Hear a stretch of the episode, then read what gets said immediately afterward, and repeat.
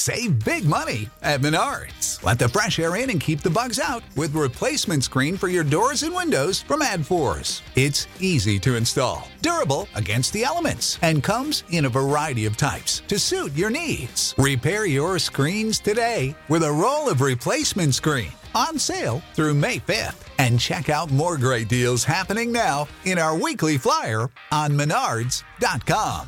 Save big money at Menards. Every team, every topic, everywhere. This is Believe. BetOnline remains your number one source for all your sports betting this season, everything from N F L and bowl season to esports. You'll always find the latest odds, team matchup info, player news, and game trends at BetOnline. BetOnline features live betting, free contests, and live scores for almost any sport or game imaginable. It's the fastest and easiest way to bet all your favorite leagues and events. Head to bet online dot a g to join and receive your fifty percent welcome bonus with your first deposit. Make sure to use promo code B L E A V, that's BELIEVE, to receive your rewards. BetOnline, where the game starts.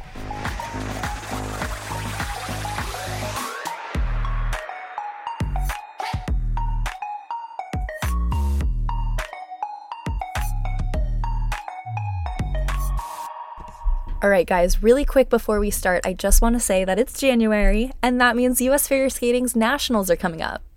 The twenty twenty-three U S Championships will be held in San Jose, California from January twenty-third to the twenty-ninth. I'm pumped to have Nationals return to my hometown, and I'll be at the arena cheering on the athletes and running around with various media jobs and high-performance camp activities all week. I would love to see you there, so if you're on the fence of attending, just send it. We've really got so much talent on the come-up and some fantastic skaters to see live. If you see me around the arena, please come say hi. I love chatting with you guys and hearing what you guys think about all the events. I will be podcasting live from the arena, so I'm so excited to be there in person once again. There are single event tickets available, all session tickets, and championship event free skate packages as well. Just head to w w w dot u s figure skating dot org for more information on the event. And get your tickets now. Hello, everyone. Welcome back to my podcast. I'm your host, Polina Edmonds, and today on the show, I'm super excited uh, to bring on a special guest I'll be interviewing. He is the twenty eighteen U S Junior Champion, and he placed fifth at the twenty twenty-two World Championships last season, so this spring, really. Um, and he also just won a competition in Croatia, right? The Golden Spin. So Camden Polkinen, we're so excited to have you on the show. Hey, Camden. Yes. Hello, Polina. Thank you for having me on the show. Um, um, I'm happy to be here, and thank you for taking the time to uh, have me on your show. Yeah, I'm super excited to kind of delve into your story and um, talk about everything, but let's get right into it. So how did you get into skating? When did you start? Where did you start? Um, and who were your first coaches?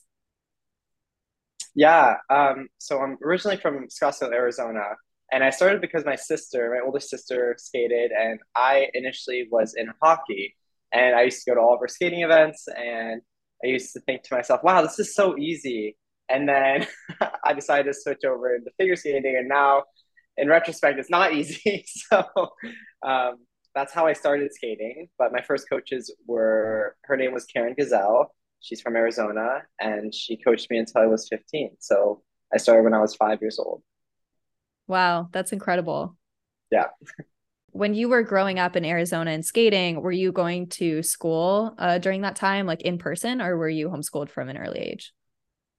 Yeah, I never did homeschooling, actually. I my parents always pushed us to go to a brick and mortar school because they thought it was healthier for us. So um, I, I went to, I guess, regular, no, in, in-person school until I was sixteen. And then I moved to Colorado Springs at sixteen. And then I switched to the online school format.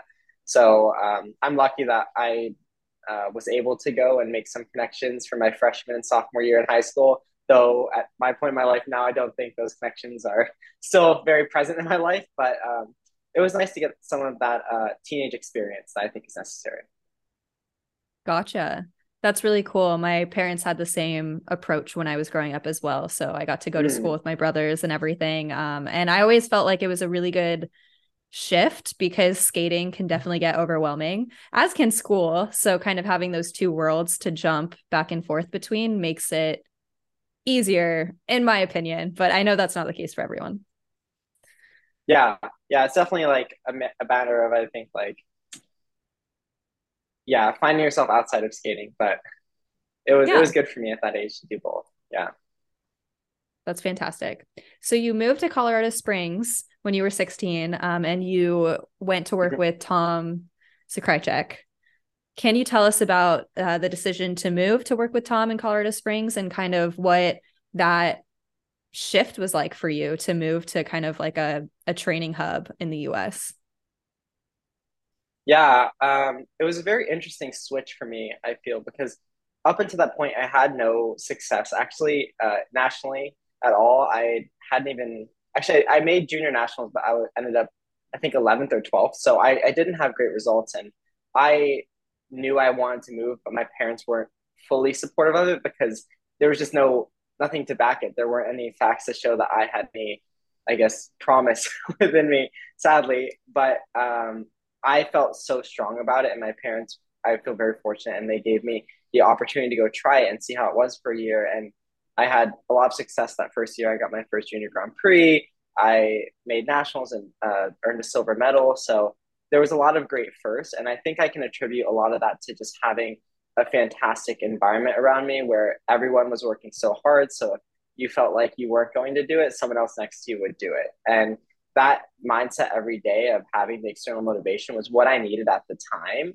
And it was really important in, in jumpstarting my career. That's awesome. Did you go alone to Colorado Springs and kind of stay with the host family, or uh, did one of your parents come with you? Yeah, I, like? I went alone, and I stayed with uh, Alexa Kinerim and Chris Kinerim. So I stayed Aww. with them when I was, uh, yeah, a little baby. That's super cool. Wow.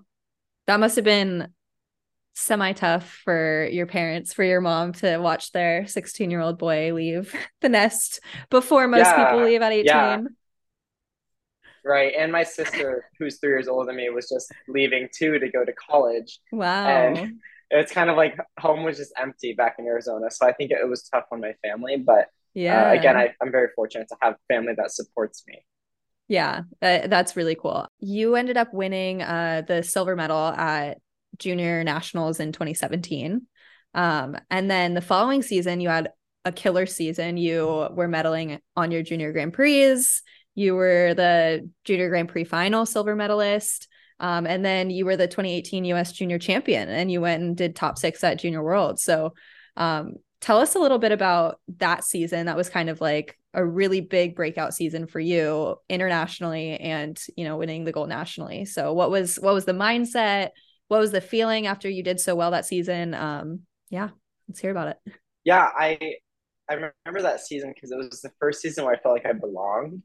Um, I always felt this somewhat imposter syndrome on the Junior Grand Prix and just competing. I, I always felt like I was, for some reason, inferior to my peers. And that was the first season where I really felt comfortable in my skates when I was competing. And I felt like I, I belonged. And that was such a good feeling. And I think that directly shows in the results you just uh, mentioned, but it was, uh, it was one of my favorite seasons because it really proved to me that all the sacrifice that I've done to that point of, you know, giving up my seventeen, eighteen year old life in Arizona and translating that to just rigorous training every day, that actually paid off in dividends here. And I, I earned a few medals, and um, from there, yeah, it was just, uh, it was a big confidence boost. That's awesome. How do you feel like your mindset was the following season? Um, just going off of all that success, like, was there anything that you tried to do specifically to replicate it, or um, was it just kind of trying to continue off that momentum? Yeah, I think where I fell short in that twenty eighteen to twenty nineteen season, my um, was, I think I was trying so hard to replicate all the success I had last season. And I think I put that pressure on myself that if I wasn't replicating the exact results, uh, placement for placement, then I need to do better than that. I, if I'm not, if I'm getting second at the final, I need to win the final. If I'm getting top six at Junior Worlds, I need to be top five at Junior Worlds. And all of that was just pressure I put on myself, which looking back, it wasn't necessary at all. And I think that really taught me that every year, regardless of what happens last season or regardless of what happens in a smaller sense, the last element of your program, you have to continue to just look forward and you have to always be fighting, not defending. And that was a really important lesson that I learned that next season. Yes, I feel like that's kind of a struggle so many skaters have um, when they do really well, is just kind of, it's that saying where it's, it's hard to get to the top, but it's even harder staying there, you know, finding the right um, recipe for yourself to be able to feel secure and feel like you're growing, um, but not necessarily feeling pinned to the actual placement and results. Um, it's just every person's like self journey, self process. But um, when you finally find that recipe, then you feel a lot more satisfied with your own skating. Mm-hmm.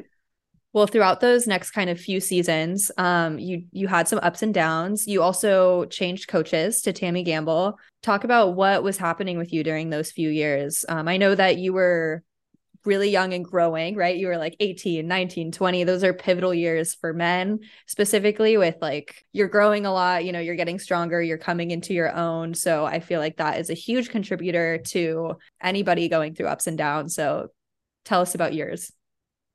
I wish I could blame it all on just growth, but definitely I was having some um, mentality issues. I was focusing a little too much on, again, this issue of replicating instead of just fighting for something new, because every every event is obviously different, so you can't really replicate. But regardless, yeah, I, I just constantly went through that, where I would have a little tidbit of success or a little nugget of gold, and then I would keep trying to replicate that, and then I would have a bad result. And then the next competition, I would go in with a um, very open mindset with fighting, and it was, and then it would have great results, and then it's up and down like a roller coaster. And I think that's kind of been something that I've, I'm really working towards a change, as I have been for the last three years. But it definitely was a matter of mindset. I think I was looking at all the advancements around me of, you know, Nathan and Jason doing all these different quads in the program, and looking at me at the time, I was doing triple axels and I was still trying to get one quad, and all of my peers were just getting them so quickly. So again, I felt imposter syndrome when I moved up to the senior ranks.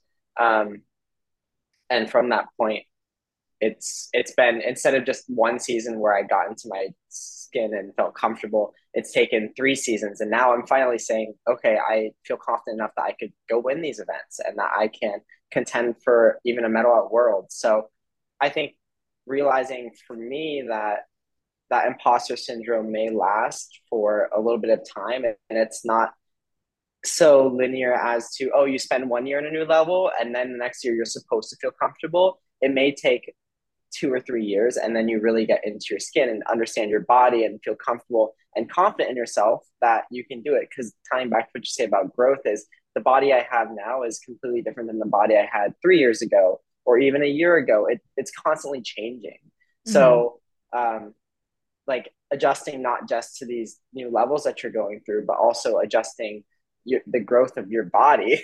There's yeah. So now we're talking about multifaceted issues where there's a multiplicity of things that are just changing around you, and you have to find it within yourself, within your mentality, to just trust that you can do it.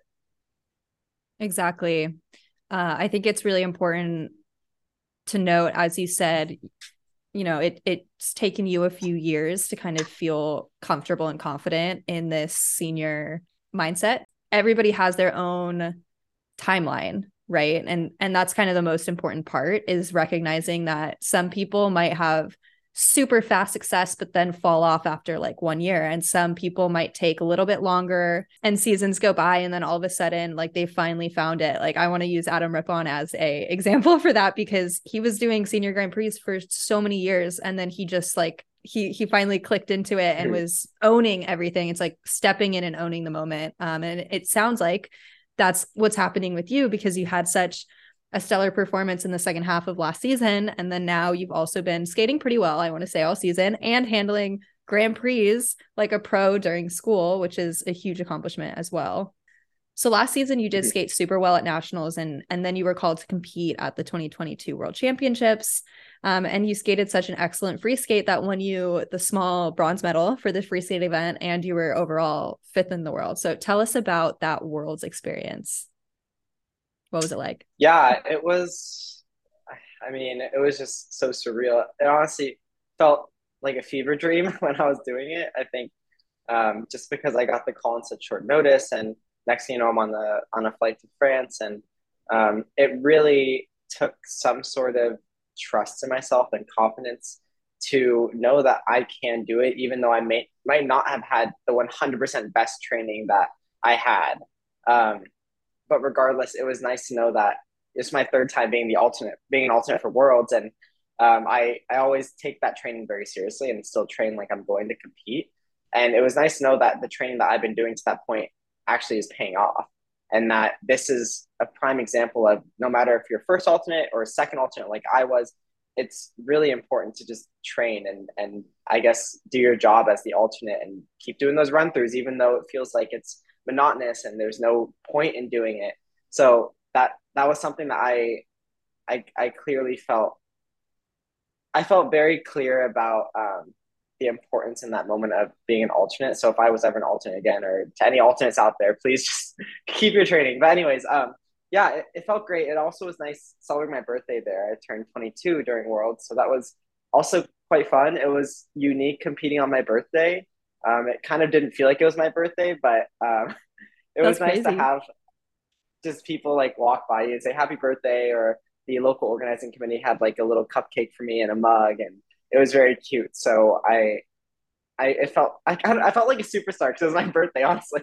So, yeah, um, yeah. It it was a great Worlds, and I think on on a broader scale, it was something that shows my capabilities. And now having that empirical number of, I don't even remember, but whatever I scored at Worlds, that number, to use that as a benchmark of, okay, that is me with two quads in the long, one quad in the short, and essentially clean skates in both. So now I can kind of look at that and say, okay, that's like, that's where I see myself being. And in the next four years, how can I move past that? What do I need to improve upon to get higher scores than that? And um, another thing that I think is a, a shift in mindset is now we're really looking at the, the four-year plan, not just year by year, because my goal is to make the twenty twenty-six Olympics. And I think it's important to have a plan to do that, and be mm-hmm. very um, strategic with what you're doing, and knowing that this season is really important to me, yes, but really this season is just another brick in me building my campaign for making the twenty twenty-six Olympic team. So um, yeah, that's also been quite a big shift of mentality, and it's honestly, it's it's been nice. Yeah. That's amazing. Uh, I think that's such a great tip or trick Um, for kind of keeping your mind sane during all of the big events that happen every season. Um, and I think it's really cool because I did the exact same thing when I was competing, and every competition in my head would be a practice. Like, even though it was the biggest competition of the year, like nationals, I'd be like, this is just a stepping stone for Worlds. Like, this is practice for Worlds. And then I get to mm-hmm. Worlds, biggest competition of the season, and I'd be like, well, it's not the Olympics. Like, this is just practice for the Olympics.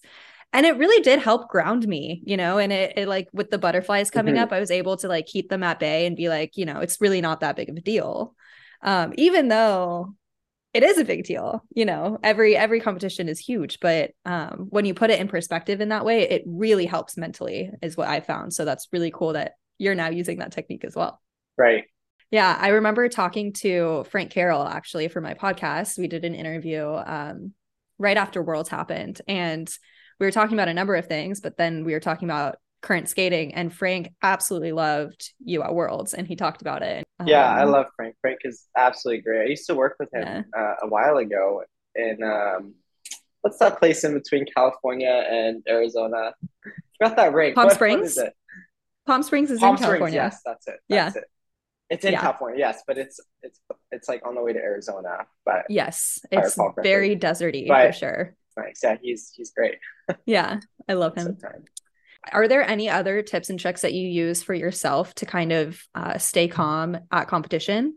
Um, I know that there's all types of stress when it comes to competing. Um, and some people's stress comes out during practice the week before or during the day of, like with like little things. So what do you do specifically to handle your stress competition day? I think acceptance is something I've learned to um, just practice, because I think being nervous is a good thing because it means that you really care about it. And I think sometimes I forget that I'm in such a privileged position to feel this type of stress and to feel this type of um, nerves around competing or even like taking finals. Um, it I feel very privileged to be in that position, because I think when I feel stress and I feel pressure and all of those nerves, I think that really shows to me that other people believe I can do it and I really believe I can. That's why I feel nervous. If I'm feeling pressure, that means that I know I can do it, because if you can't do something, you won't feel the pressure. You'll just be like, oh, like I I don't I don't feel like I can do it, so I I'm not even gonna try. But if you know that there's a chance that you can do it and you know that you can do that long program, then you'll feel the pressure to do it. So mm-hmm. I always remind myself that I'm in a privileged position to feel this pressure, and that I am very thankful to to be feeling this, because it means that everyone around me believes in me and I believe in myself deep down. So that always seems to calm me down a little bit and remind remind me that these nerves and the stress isn't just coming from nowhere, but it's coming from actually a place of positivity. And I translate that further into the fight or flight response. And instead of trying to shy away from the emotions, I actually try to fully embrace them and be like, man, I am so nervous. I am so vocal about it sometimes to my coach, and it, it gets a lot, but I, I try to just vocalize it and accept it, because that that feeling of the buildup up until the competition and the program, that's something that I know once I retire, I'm going to be missing. I'm going to, once I'm done skating, I'm going to be missing the nerves you feel around Worlds or whatever competition it is. And I wish I could encapsulate those feelings and put it in a bottle and just put it in my pocket forever. So I, I honestly, I think I'm an adrenaline junkie as well. So I was going to say, wow, because I can tell you right now, as a retired skater, the one thing I do not miss is the stress on competition day.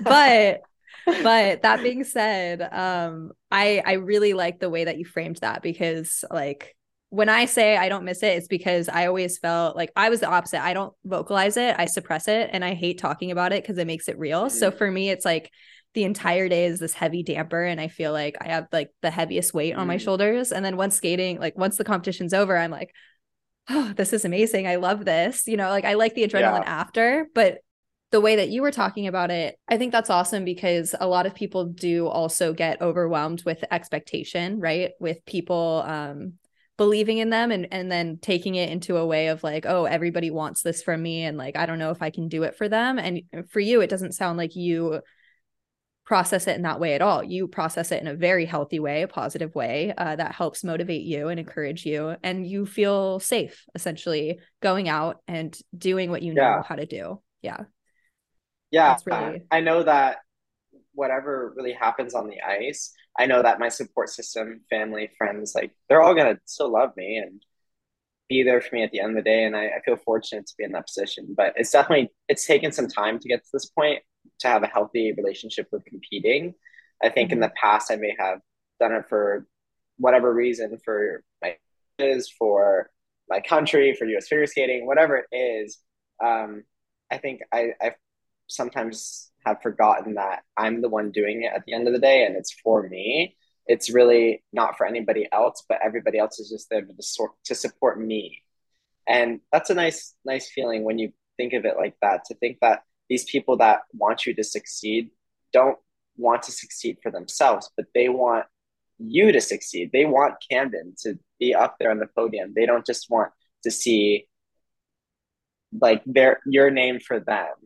I mean, yes. And if they do, then I would say that's another conversation. Definitely. No, exactly. And at the end of the day, um, all of the people that are really there for you and they're they're on your team for a reason, um, they believe in you because they see how hard you work, you know, and how much time you put in. And at the end of the day, a four-minute program in competition does not really equate the massive amount of time that you spend devoting your life to this sport. So whether you kind of are able to turn it on in that moment or not, um, people are supporting you for so many other reasons, um, and so many other, you know, life lessons that you're learning through sports that they appreciate and encourage. So it's, yeah, definitely important to not always pin the exact one moment, you know, for the entire journey. Yeah. What is your favorite element? If you had to pick one. Oh, I like axles. Axles. Triple axel. Yeah. Triple axel. Yeah, triple axel. That one hundred percent is a good one. Do you, can I ask, do you have a skid takeoff or a not skid takeoff? Edge takeoff? Um, I don't have an, like, too aggressive of a skid, but I'll, like, just do it on edge. I have kind of like a, an interesting comma. I think that's how I describe oh. it. Yeah. So it looks like, kind of looks like an eyebrow, like a, a line, and then here, and then there. Interesting. Yeah. Okay. So I, I do have a skid, but it's not like the skid where you'd step forward and then you're turned all the way backwards before you jump. Yeah. So it's not too aggressive. It's, it's a slight skid. Yeah. Yeah. I feel like axel is just a dicey element because of that forward takeoff, but I think it's, it's more so inconsistent in the way that, like, you don't know how long the edge is going to be.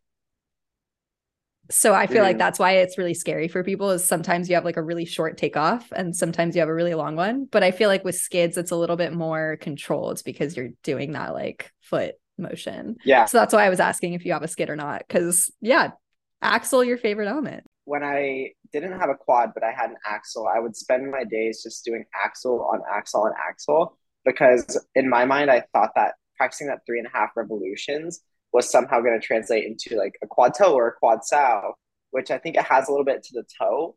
But I think since I just, I loved axles and I loved practicing them, so that really built that consistency of how long I need to make my edge and how to skid.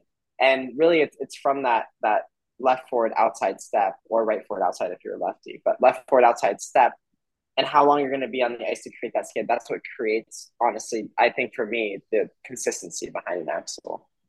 Yeah, that's really awesome. Well, you're such an elegant skater. Uh, your lyrical style, it's uh, so wonderful to watch on the ice. So my question is, do you take dance lessons? Do you take ballet, or did you in the past uh, to be able to skate in the way that you do now? Yeah, I, I've taken a lot of ballet, especially in my junior Um, stages. It was really a crucial part of my training. Mm-hmm. Um, and honestly, I loved it. I loved ballet. I loved taking dance classes. A realm that I'm kind of breaking into now in New York is hip hop, modern contemporary. So nice. I work with a dancer and he comes in and works with me on ice and off ice. And it's really unique to see how like him with no, no prior knowledge of skating, how he interprets my skating and how he says I can improve in this area, because as skaters we all have some sort of a tinted glasses tinted film in front of us about how we regard skating and skating skills and components. So it's nice to work with an actual dancer and see what he thinks about my skating from just a completely third person point of view. Mm-hmm. And um yeah he, he challenges me all the time to move my back more and try to be a little more hip-hoppy, and it's very difficult, but I'm trying to push beyond just the the elegance, I think, of what I think my skating has right now, and trying to explore other realms.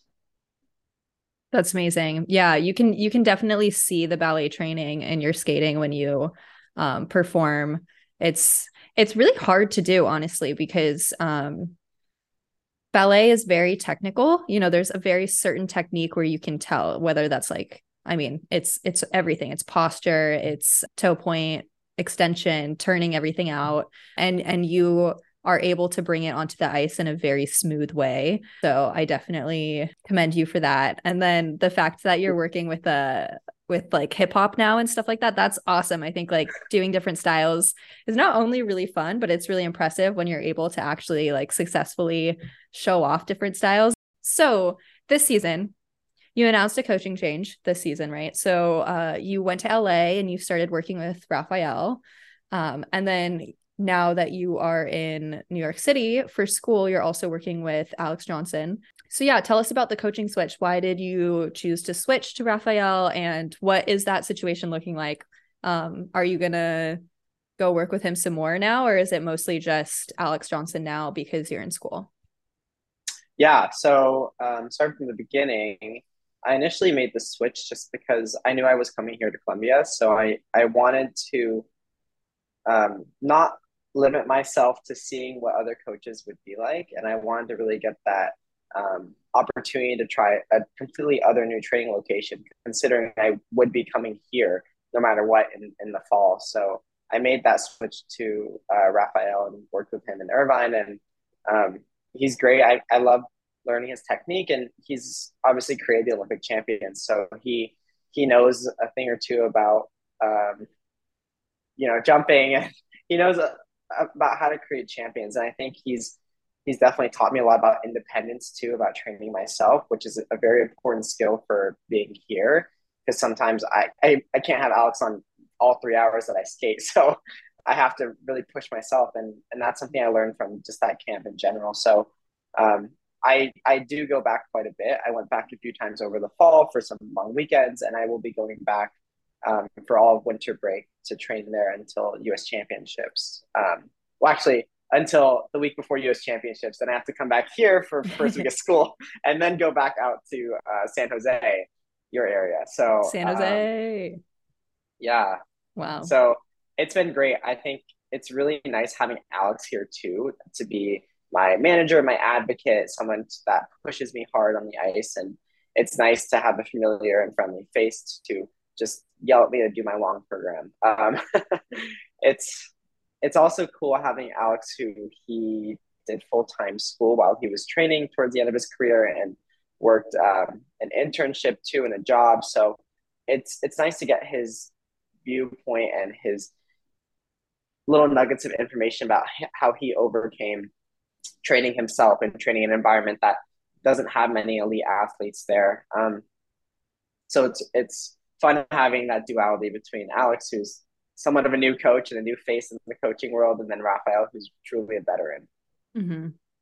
Yeah, it sounds like a great team. So you're you're currently in college at Columbia University, and this has been your first semester. You transferred in as a junior, um, and you've also been balancing that, competing on the world stage. You did two Grand Prix, uh, you won your senior B, and you're currently doing finals. So how has it been juggling going to college in person um, and competing at this high of a level? It's been definitely tough, quite clearly. Um, I think from my first Challenger Series of U S Classic, um, it was ever since that moment, it's it's been a progression up until this last Challenger Series of Golden Spin, of understanding the demands and what truly is asked of me from my, my university here, and also my on-ice demands. So managing that has obviously been a growing process, and it's always going to be something that I'm going to have to adapt to and change to. But I love, I love doing this. I know, again, thinking about perspective of once I'm done with skating and school, I'm going to look back, and these are going to be the times that I, I really miss. So really trying to soak in everything, not just skating and school, but also New York City, trying to find some sort of independence here, which is honestly quite easy living in New York. But, um, yeah, it's it's it's been tough, and this place throws challenges at you that you don't expect, whether that be um, the one train just not running that day and you just don't know how to get to the rink, or True. you know, maybe the rink just doesn't have ice today and you have to figure out how you're going to get to New Jersey to train in Hackensack, um, and then all doing that while trying to manage your full-time course load. Mm-hmm. Uh, it's it's tough, but knowing that I can put more into school right now during finals week, and put more into skating during the Grand Prix. It's, it's, I always think of it like a, like a gauge of energy, where I might need to put more into school now and then put more into skating later. Mm-hmm. Um, and, and that takes a level of understanding of self and, and understanding of, I guess, periodization. So it's, yeah, it's, it's important skills that I'm learning here that expand beyond just my skating career. Mm-hmm. Yeah, I think that's, it's really important in life in general, especially as a young adult. Um, so I think it's super awesome that you're doing both. Yeah, I loved college, so I can only imagine um, how fun it is for you to be in a completely different environment now and still have skating as like that steady, that constant that, you know, is part of you. But at the same time, like, you know, you're, you're coming in and finding yourself as a person outside of skating as well, which is really cool. Yeah. Yeah. How does your schedule work exactly? I know it's different for everybody and it depends on how, um, or it depends on what your major is, but mm-hmm. I know everyone's very curious about how exactly you're juggling um, college and skating. So how many classes are you taking per semester or per quarter? Um, and like, what, what does training time look like for you? Yeah. So I'm taking four classes a semester. I think next semester I actually might go up to five. Honestly, I think I might, just because the, where I had four competitions this fall, I, I hope I will have three, being nationals, worlds, and proponents, if everything mm-hmm. goes according to plan. But um, yeah, so a typical day for me is I don't take any morning classes. So Chelsea Piers only has ice until eleven twenty. So okay. I wake up around six, get to the rink around eight thirty, eight fifteen, hop on that eight thirty session, and then skate until eleven twenty. And then from there, I'll come back here. I'll go to the dining hall and grab some food. And then I'll start my class at one ten, and then I have a class one ten to two twenty-five, and then I have another class two forty until three fifty-five, and then afterwards I'll grab some more food, and then usually I have some sort of a club meeting or an event that I have to um, participate in, because I'm also part of two clubs here at school. Um, wow. So, or, or maybe I have like A A C meeting, because I'm vice chair for the men's this season, so I usually have all of that and I'm I'm done with yeah. whatever meeting, usually around six or seven. And then I go to the library and I study until eleven or ten. And then I come back to my place and go to bed and then do it all again. It's a packed schedule. Wow. Yeah, I I run a tight tight ship here. That's that's funny. That's good though that you have um like two separate times. You have like the first half of your day is dedicated to yeah. skating and the second half to school. I think that's like a really good way to uh, mix it, because I know like there's a lot of different ways to try to do it.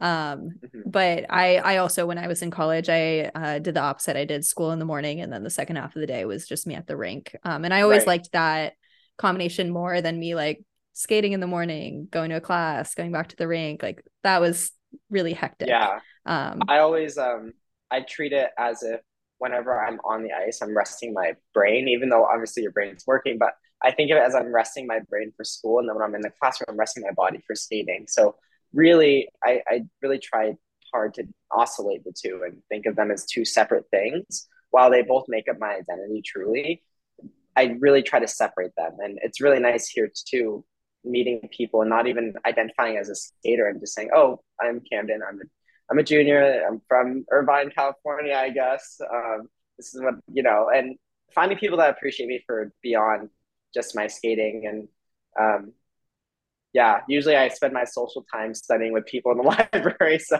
that's how I get my social fix. That's, no, that's really awesome. I think that's also a really important component to your own skating self too, that you probably don't even realize, is just um, knowing that you're making connections with people and you're making friends with, you know, people that are in your age group um, who are mm-hmm. also figuring themselves out um, and not having skating as something that they identify you as is so, so healthy, because in skating, you know, everybody knows you as a skater, and um, yeah. it can, it can definitely kind of mess with your like self-value sometimes. Um, I know for mm-hmm. a lot of people. So um, yeah, I think I did the same thing in college. I also never talked about skating. And when people brought up skating, mm-hmm. I was like, hmm, why are we They're talking like, oh, about this right now? Yeah. What's the double axel? I don't know what that yeah. is. Yeah, exactly. Um, but it was really nice when I got injured and I was um, in college and I, you know, had to take time off. I completely had that mind switch, like you were saying. And I was just, mm-hmm. able to be with all my friends, and my friends literally didn't care or didn't know what was happening with skating. And they were yeah. like, oh, Paulina's sad because she can't skate, but we're all going to go do this now. So do you want to join? And I'm like, yeah, it's not a big deal. Yeah. Yeah. Yeah. It's, it's definitely very, very healthy. What are your dreams career-wise once, you know, skating competitively is on the end. After college, after skating, not really sure when I'd go work, but I'd like to go into consulting for definitely a certain amount of time in my life, and um, just tackle problems and, again, walk away transformed from that. And then I could see myself coming back to skating and starting my own academy, or I could see myself um, moving completely away from skating. But I think I feel, again, I feel very fortunate to be able to uh, want to stay connected to skating in some ways. I know some people retire and just never want to come back to skating, but I think skating's skating really is a, this figure skating community is a community that really raised me, and I feel very fortunate to have a good relationship with that. So I'd love to do something, if not my whole life, to give back to the community, and quite easily it, it would be coaching. Um, so I think I'll always be connected to skating in some way, but ideally I'd like to move away completely for at least a little bit of time and go see other parts of the world, go see corporate America, and maybe be uh, see what that's really like at corporate America, and then, you know, come back to skating. But yeah, it's still up in the air, and really being ambiguous, but following what's passionate for me is kind of the approach I'm taking to college. Yeah. You know, you're only twenty-two. You're super young. So you have so much time. I say that as right. if I'm not only two years older than you. Uh, same. We have so much time. Yeah, yeah, um, we do. As long as you are doing something that you feel good about or learning along the way, like you learn either way, either you like something or you don't like something. And that's a learned fact mm-hmm. that you move forward from. Right. Um, but I think with skating, I think taking a break is really, really nice. Um, and I've definitely found when I kind of got back into the skating scene with this podcast and with like various seminars, coaching, shows, like there's just so many ways to be involved with skating once you're competitively retired. Um, and it is yeah. super positive if you, uh, if you love it. Um, so you, you will always have an opportunity to be in the skating worlds, um, whether that's right after you finish competing or ten years after you finish competing, there's, there's always opportunity. So that's great that you're already kind of looking in that realm. Who are your best friends in the skating world? Oh, wow. Really? Shifting gears here. I yes. have to think. I think two of my closest friends, I'll say, in the skating world would be Vincent Joe and Tomoki Hiwatashi. Um, it nice. sounds really weird saying their full names. uh, Vincent and Tomoki, for sure. Um, you know, it's it's really nice having that connection with Tomoki because we trained together, and so did Vincent. We all trained and went through the uh, the Ring of Fire together in Colorado. we were. There's something to be said about having a positive relationship with your competitors. And it's really nice that we always would, you know, push each other on the ice, but also we would clap so hard for each other's clean programs or cheer each other on, or just say, hey, how are you? Let's hang out. Let's just go grab dinner because you seem stressed. And it's nice seeing that translate further where now it's like, I know I know uh, Vincent's in college right now and he's at Brown, but he still, you know, texts me before events and wishes me good luck. And it's, it's really en- endearing. And it's really, it's nice to hear that I have his support, though he, you know, was one of my toughest competitors and we've competed against each other. So um, mm-hmm. yeah. And yeah, I, I really, I miss the group, and I hope one day we can all get together again soon, which I'm, I'm sure it'll, it'll happen. The skating world's not that big.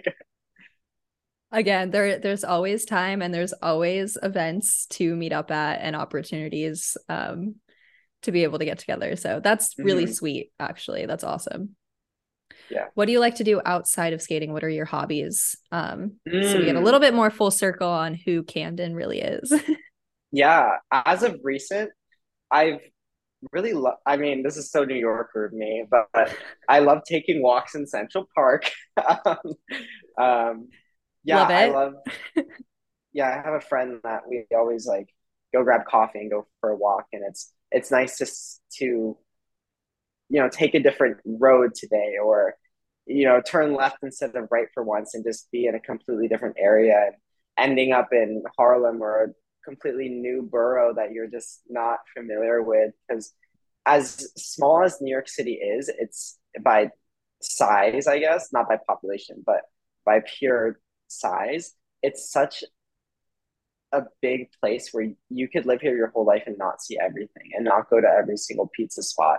So True. I love, yeah, I love, I love going into Brooklyn. I love going uptown, downtown. I love just leaving the Upper West Side and exploring different areas of New York City. And um, I also feel very happy that I'm comfortable enough to do that and just be independent in my own right too, and say, oh, I'm just going to go out for a walk for me. Um, so finding me time through taking quiet strolls and grabbing a nice cup of coffee is something I've learned to love. Yeah. That's super cool. Do you like the hustle and bustle of New York City? Like, do you feel like you're city life, city boy now? Or uh, is it something that's a little bit like, I don't know how long I could like stay in New York City, but I'm having a good time right now. Yeah, I think for now, I love it. I think, ask me again when I'm twenty-seven or twenty-eight if I love New York City. I'm sure I'll have a different answer. Um, also, like right now, I, I'm very independent, but once I am thinking about having kids in the future and like settling down, I don't think New York City really would be that place for me. I'd ideally like to maybe even go to Northern California, who knows? But um, the Bay Area, it's the best, yeah, just saying. Yeah. So um, for where I'm at now in my life, this is perfect, and I can't see myself anywhere else. That's awesome. Yeah, I think that's also a very uh realistic way to look at it, because you never know where you're going to be in like the next five years. So as long yeah. as you're liking it right now, that's the best. Ride mm-hmm. the wave, ride the wave, ride the wave.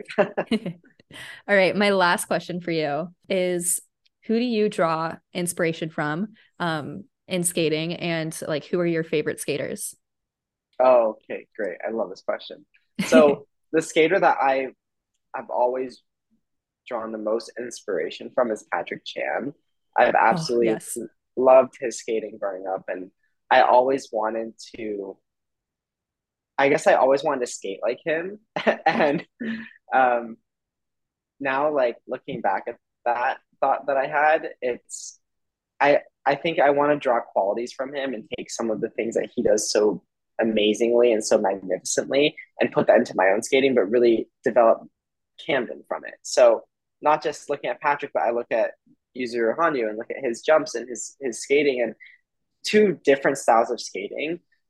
If you even look at their jumps, two different quad toes, but two still plus four quad toes, plus five quad yeah. toes. So knowing that like they both do jumps differently, but take you know, get the same results from it, really proves to me that there's not one way to do things. And that's where I can take the inspiration from Patrick and really want to take his presence and his skating skills, but then maybe take the um, the jumping quality of Yuzuru and the tight air position from him and his spins. And those are two skaters that are, you know, they were at the twenty fourteen Olympics and were first, second. And, you know, it's it's kind of interesting seeing that Two two skaters that I look up to were battling out as kind of like who's going to be the top. So I, I love them both, and I, I think those are two skaters I look up to. I think, of course, Kim Yuna is another skater that is one of my favorites, and uh, Carolina Kostner. I can I can go on and on and on, but Same, definitely, yeah, yeah. There's so much great skating, and I think yeah. two that I would say would be Patrick and Yuzu. That's amazing. I really like those answers. Um, mm-hmm. I also, yeah, I just love paying homage to those, um, that generation of skating as well. Cause I know that the, the current generation is, um, there's a lot of new faces, um, and there's a lot of them because mm-hmm. like, it's kind of somewhat shorter of a time frame of kind of staying on top. Um, right. but that, that era of skating, it was, um, so wonderful to be growing up and watching them on T V and being able to mm-hmm. see and and admire um not only how amazing their skating was, but we kind of got to know them as people too, like just based yeah. off of them being in the spotlight for so long. So it yeah those are those are some great answers. Love it. Yeah. All right, well, those are all of my questions for you. Uh, so thank awesome. you so much for coming on the show and talking to me. um I think everyone's going to really love this episode and um, all of the insight that you brought. And I hope that uh, it opens up to everybody a little bit more about who you are. Mm-hmm. Yeah. Awesome. Thank you, Polina. I, I appreciate you having me on and carving me into your busy schedule too. I'm sure you're busy from your day to day. So thank you. I, I really appreciate coming on the show. Of course.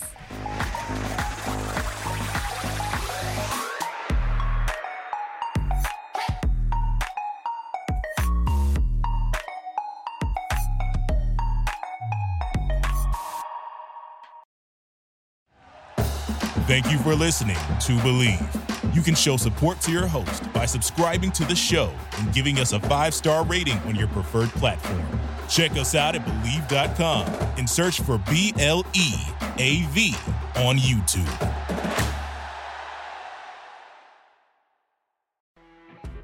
You know when you're listening to a true crime story that has an unbelievable plot twist that makes you stop in your tracks? That's what our podcast, People Are the Worst, brings you with each episode. I'm Rachel. And I'm Rebecca. We're identical twins who love true crime cases that make you say, didn't see that coming, and we hate the people responsible for them. Listen to People Are the Worst now on Apple, Spotify, or wherever you get your podcasts.